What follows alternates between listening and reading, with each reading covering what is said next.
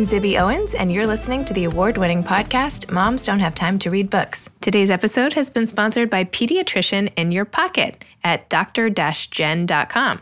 Dr. Jennifer Trachtenberg is a mother of three and a 20 plus year pediatrician, board certified, who has called all of her amazing advice and made a series of five minute videos on everything from feeding and sleeping to safety and all types of parenting issues, which basically every parent out there can use, especially in the middle of the night when you can't reach your pediatrician. So, this is like a must do. And she's offering a discount to everyone with code PIP20. PIP20 is the code to get 20% off of all of her modules. So definitely go to dr-jen.com and check it out. It's also on a link in my website too, zibbyowens.com. I'm speaking today to Ray Dalio, who's the founder, co CIO, and co chairman of Bridgewater Associates. He is the number one New York Times bestselling author of Principles, Life and Work, and the new Younger Readers Edition, Principles for Success, an entertaining illustrated format for readers of all ages. He also wrote Principles for Navigating Big Debt Crises, which I think I might skip. By following his own principles, Ray built the fifth most important private company in the US, was judged to be one of the 100 most influential people in the world, and became one of the 50 largest philanthropists in the US. A graduate of Long Island University with an MBA from Harvard Business School, he currently lives with his wife in Greenwich, Connecticut. Welcome, Ray. Thanks so much for coming on Moms Don't Have Time to Read Books. Glad to be here. So, can you please tell listeners what Principles, Life and Work, and then the offshoot of that, Principles for Success, are about. What made you write these books and what's so important about principles? Well, I didn't actually start out to write a book. Whenever I was making a decision through a large part of my life, I would write down the criteria that I would use to make the decision, and then I showed it to others so it gave me good reflections on why I made decisions. And I realized, you know, everything happens over and over again. So when that thing that I was making a decision about would happen again, I would pick up what I wrote and then figure how did that principle apply to the next time and, and so on. So I, I developed these principles for operating in that way. And then when I was, I suppose, 10 years ago, I started to get a lot of attention and then I put that online because people were interested. They were wondering what the way of operating was, and it got downloaded by three and a half million people. And then when I decided to step out of the CEO job and pass it on to others, I took that compendium. I made a book of it called Principles, Life and Work Principles. That sold two and a half million copies, and it, but it's a 600 page book. And but a lot of people told me, "Wow, changed my life. It had an important effect on them." And a number of parents said, Can you make it a simpler version that I could re- read to my kids? Because I'd like to pass them along. It's different from the regular principles that they're learning. And then also, other people wanted to get it in a distilled version rather than the 600 page version. Can you know? I decided to make it real short and real easy to read. So it's like 125 pages with probably 25 words on a page or something. So I needed to distill it down for that reason. And that's why the kids' book, I, I won't, it's really a book of all ages. People, adults like it as well as kids like it, and parents read it to their kids.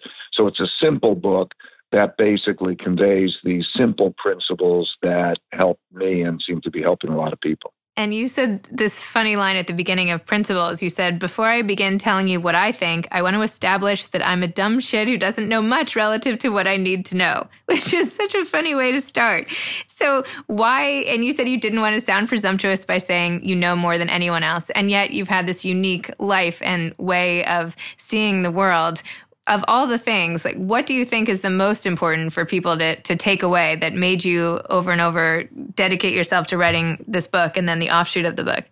Well, I, I think that sort of summarizes one of the most important principles. Like, I think the greatest tragedy of mankind and the greatest tragedy of individuals is having opinions that are wrong that could be so easily stress tested, or to think that their opinions are right just because they have them and or to think that they have in their heads most of what they need, whereas if they instead realize that what's out there in the way of different thinking is so much greater than anything that they have in their heads, and that if they were to just you know step back and harvest all of that and take in and stress test their opinions, they can get so much more benefit. So when I say that, I really mean that. I think almost all really successful people at the point got became really successful, not because of what they know, although they learn a lot more by being radically open minded, but mostly by knowing how to deal with their not knowing and taking it in and growing and triangulating.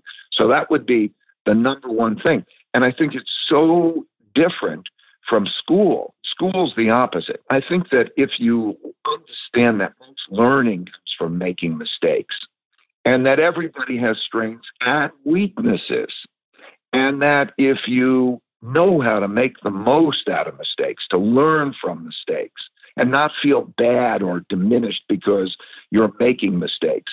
And realize that everybody has weaknesses and success is achieved by sort of knowing how to work with others who are strong or you're weak and to accept your weaknesses, you can be tremendously successful. But school and a lot of the environment diminishes the appreciation for mistakes.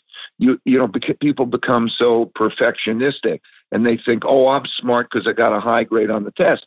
Well, a lot of life is when you fail. So learning begins really with the failure, not because you get it right. So interesting. I love how you call it the blind spot barrier, where you have others who help you and see what you can't see. And sometimes you don't even realize that, right? right. We all we all see differently. Our minds work. Some people see the big picture. Some people see details. It's so interesting. It's like the you know the fable of the seven blind men and the elephant. We're all touching different pieces. And when you can triangulate and see things through other people's eyes, and you could do that with humility, you could see many dimensions that you individually could not see. And so it's so stupid to hold on to your one opinion and not do that triangulation and not do that stress testing. And then appreciate mistakes for learning. I'm throwing out all my opinions after this call. well, I say I describe it. I, I, describe it the capacity to be open-minded and assertive the, sa- the same time. In other words, to have humility and to be curious, but don't accept things that don't make sense to you. So keep asking the questions and learning, but do it with great open mindedness and great humility and learn the most. Appreciate failures. Like I would describe it as my reaction to making mistakes changed. I, in writing down these principles, I realized that every time I made a mistake, it was like a puzzle. And if I could solve the puzzle, I would get a gem. And the puzzle was what would I do differently in the future to make a better decision? And the gem I would get would this be this principle of how I could be better, and I'd write it down. And so the mistakes themselves, I didn't feel bad about. In other words, I, I realized that they would bring me things that were learning, that they would bring me things that help my process. I think so many people feel bad about mistakes and feel bad about themselves rather than have that instinctual reaction like, oh, this is just learning. Hmm. Excellent advice. you also said another way to look at things that we're pursuing is you said the things we strive for are just the bait. The struggle to get them with people that we care about gives us the personal evolution and the meaningful relationships that are the real rewards, which I loved because it's such a different way of thinking about goals. And there's so much in the culture about like achieving things and goals. And this is sort of like the journey is more important than the the destination type of philosophy, right? Yes, I learned that. I learned exactly what you're what you're saying. Like I'd go after something and I'd achieve a goal or wouldn't achieve a goal, but I would be on the mission with somebody, and then you get to the goal. And it was enjoyable, but it was enjoyable for a little bit of time, and I never settle on that. And then I keep going. And so it's a little bit like maybe trying to climb Everest or trying to climb a mountain. And what you realize is now you're on the mission and the struggling with other people is the real reward. Because when you achieve that goal, whatever that might be, oh, I, maybe you want to get a whatever it is. You want to get a nice house, you want to get a go- car, or whatever it is, and you achieve that goal, you're not going to be satisfied. And it's in that mission of climbing the mountain or working that achievement. So I, I believe that what brings us satisfaction, greatest satisfaction, is having meaningful work and meaningful relationships. To be on a mission to achieve something, that's meaningful work. I'm learning, I'm contributing, I'm doing that. And to do it with meaningful relationships with other people, that's the greatest source of reward. It's not the thing you get. This is sort of how I felt about business school. I know we both went to Harvard Business School. I feel like the whole point was being stressed out and bonding with all the people you went through the program with, not necessarily the MBA degree at the end of it. Right. And that's what life is. Yeah. Because you're excited now because you've got your your mission, and I'm excited for you and your mission. You've got your mission to convey these things in a very palatable way, the different perspectives to moms. That's a great mission. And so then when you get to do it with other people, that in and of itself is satisfying. Just imagine how you'll feel if you were done with it. Yeah. It's not as okay, then you you need something else and it's that journey. That's what life's journey is to evolve personally and to contribute to evolution. Do you think people actually can understand this in the moment, or do you think you have to come to this realization? Like, do you think you're telling people, because it's so true, do you think it's enough for people to realize, or do they have to go through something? Kind of like when you go through loss, you realize all these things, but even if people tell you, you might not realize it. You have to live it. Do you feel like that with this, or have you found that trying to teach people from your experience is enough? I think it requires both. I think it requires the help to reflect on what's happening. In other words, I think it's a real contribution when somebody goes through an experience to simultaneously have a good reflection on their experience that they're going through. So I think it requires both the perspective and the experience. So I think I could communicate these things and we could intellectually say, right, I get it, that makes sense. Then you're in the moment. And if in the moment you can reflect well, that is the best learning. I have an expression principle pain plus reflection equals progress. If you just have the pain through that moment and then you go on and you don't have quality reflections on that pain or, that mistake, whatever, then you're not going to make the progress. You need the, both the experience and the reflection. So I know that you've been successful in your financial area of the world and in many other ways. And I have been very focused recently on the book world.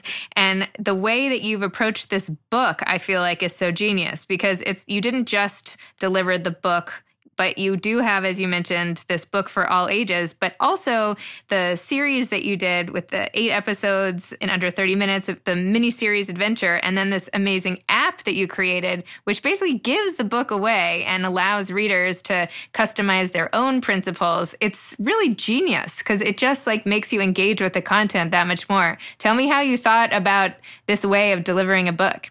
Well, a book is only a vehicle to deliver information. Just like you have your what you're doing is you're drawing on all the books, but you're drawing the information out of the books with the authors to convey the information. So I wanted to convey that information because I'm at a stage in my life. I'm 70 years old, and I want to pass along the things that have been valuable to me. And so um, it was important to realize that people see things differently.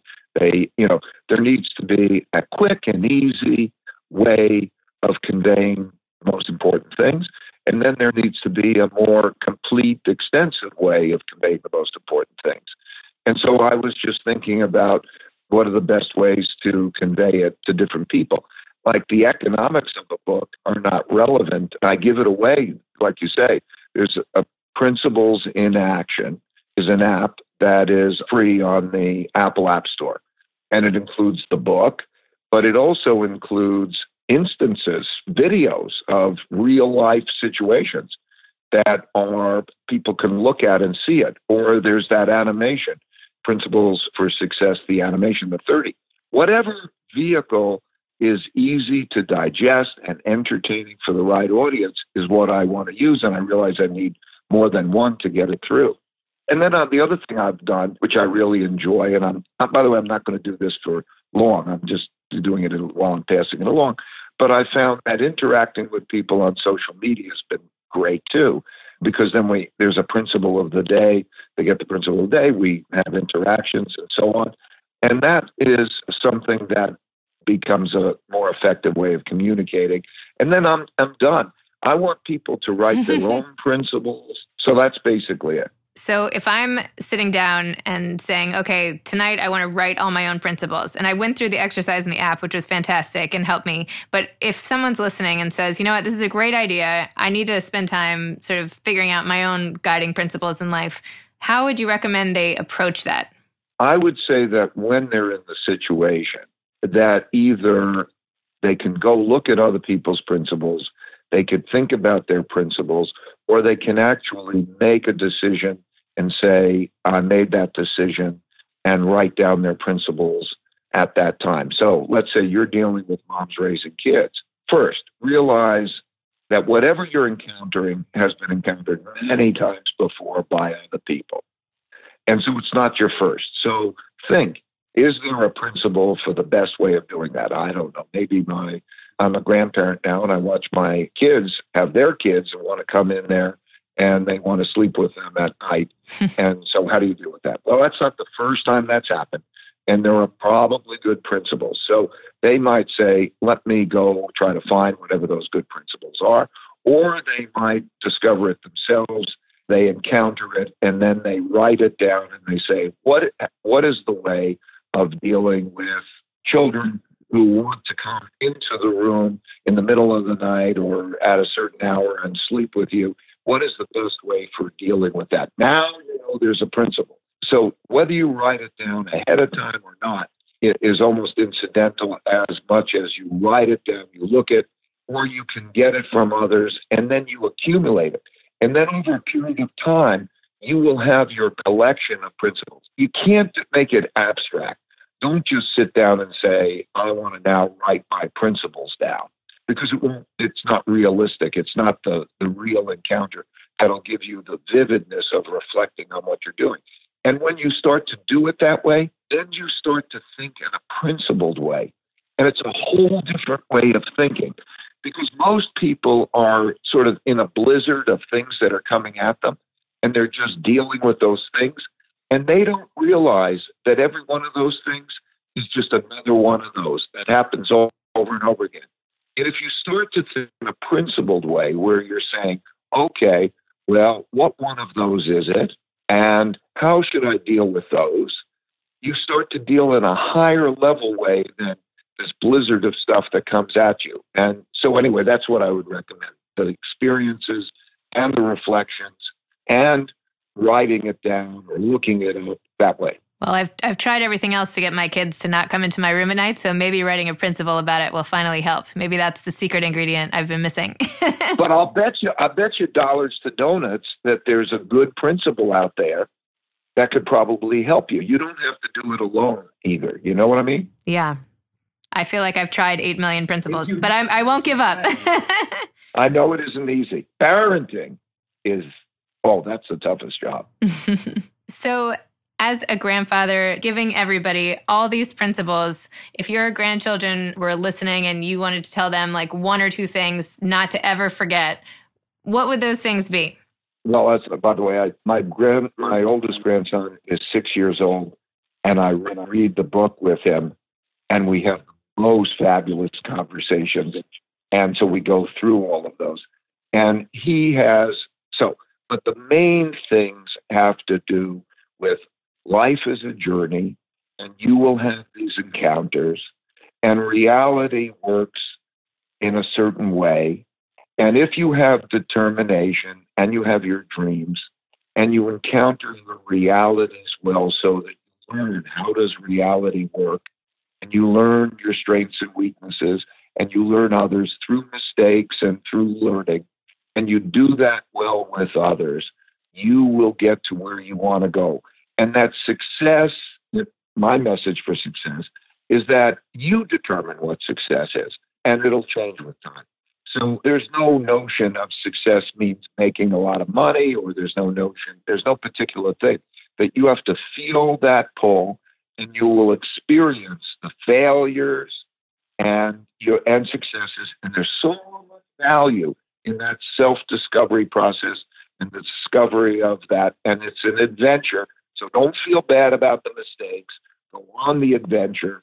You know, it's that kind of stuff that I would want to convey, except we get much more, you know, into the nitty gritty of what that's like in the book. And from a writing perspective, I know you you self-published and then went to Simon and Schuster afterwards. Now you have this huge principal sort of empire that you've created. What advice would you have to aspiring authors who want to attempt something similar or something on a much smaller scale? Well, just to be clear, Simon and Schuster did my first book. They asked me to do it, and that's the one that sold, you know, two and a quarter million copies.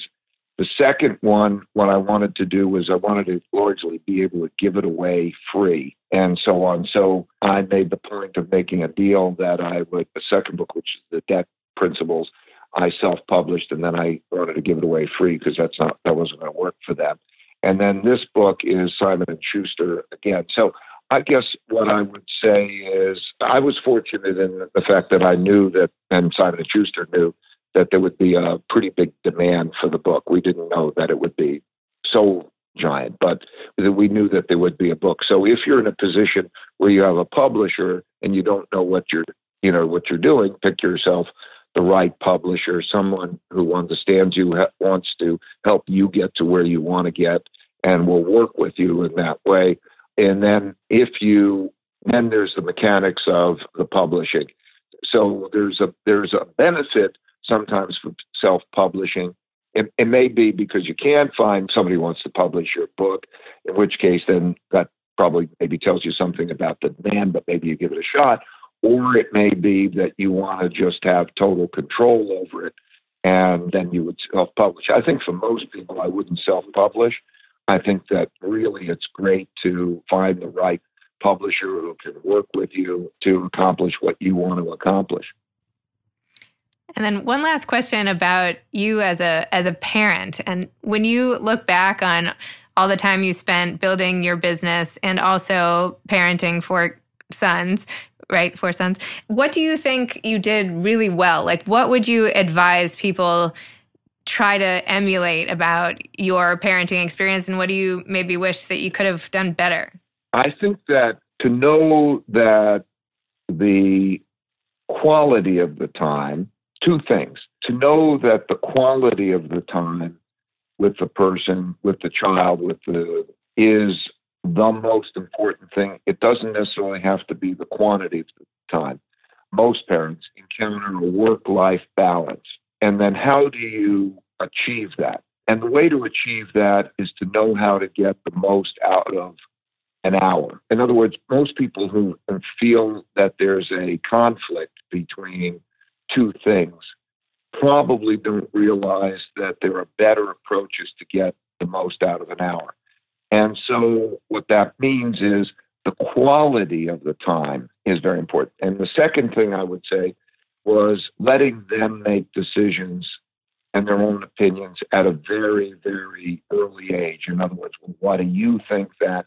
To do the back and forth, to recognize that one's own path, my parents' own desired path for the kids, may not be the best path because they have to discover things through their own experiences and so on and try to maximize it. So I have four sons who are very, very, very different people. Each has chosen different paths in life. And I like that. The challenge I would say that I have is maybe along those lines, maybe being too big of a person in their lives, you know, too much of a of a shadow. Um, maybe I, I create too much of a shadow. So I would say that would be probably my biggest challenge. I have to make sure that I shut up a lot more, you know, and and and re- re- make sure that I'm the more the quietest if we're in a family event and so on. I really want to make sure that I do the best job possible of not talking, of of receding and letting them flourish. And so more and more, the more they can flourish on their own, think on their own, experience life on their own, and then that I can not offer any thoughts, but just respond to them, the, you know, the better that is. That's wonderful. Well, I'm sure the the shadow that you cast is a it's a very pleasant shadow to be under. You have so much great advice and insights. Anyway, thank you so much for sharing them with me and for listeners on Moms Don't Have Time to Read Books. And thank you for the multimedia format so that your content is just so easily and readily digestible. So thank you so much. Well, thank you for helping me pass along these things that I'm excited about passing along. I hope they're helpful to you and your listeners. My pleasure. Certainly helpful to me. So thank you. bye bye. Bye bye. Thanks for listening to Moms Don't Have Time to Read Books, the award winning podcast. Today's episode of Moms Don't Have Time to Read Books was sponsored by Pediatrician in Your Pocket by Dr. Jennifer Trachtenberg, dr-jen.com.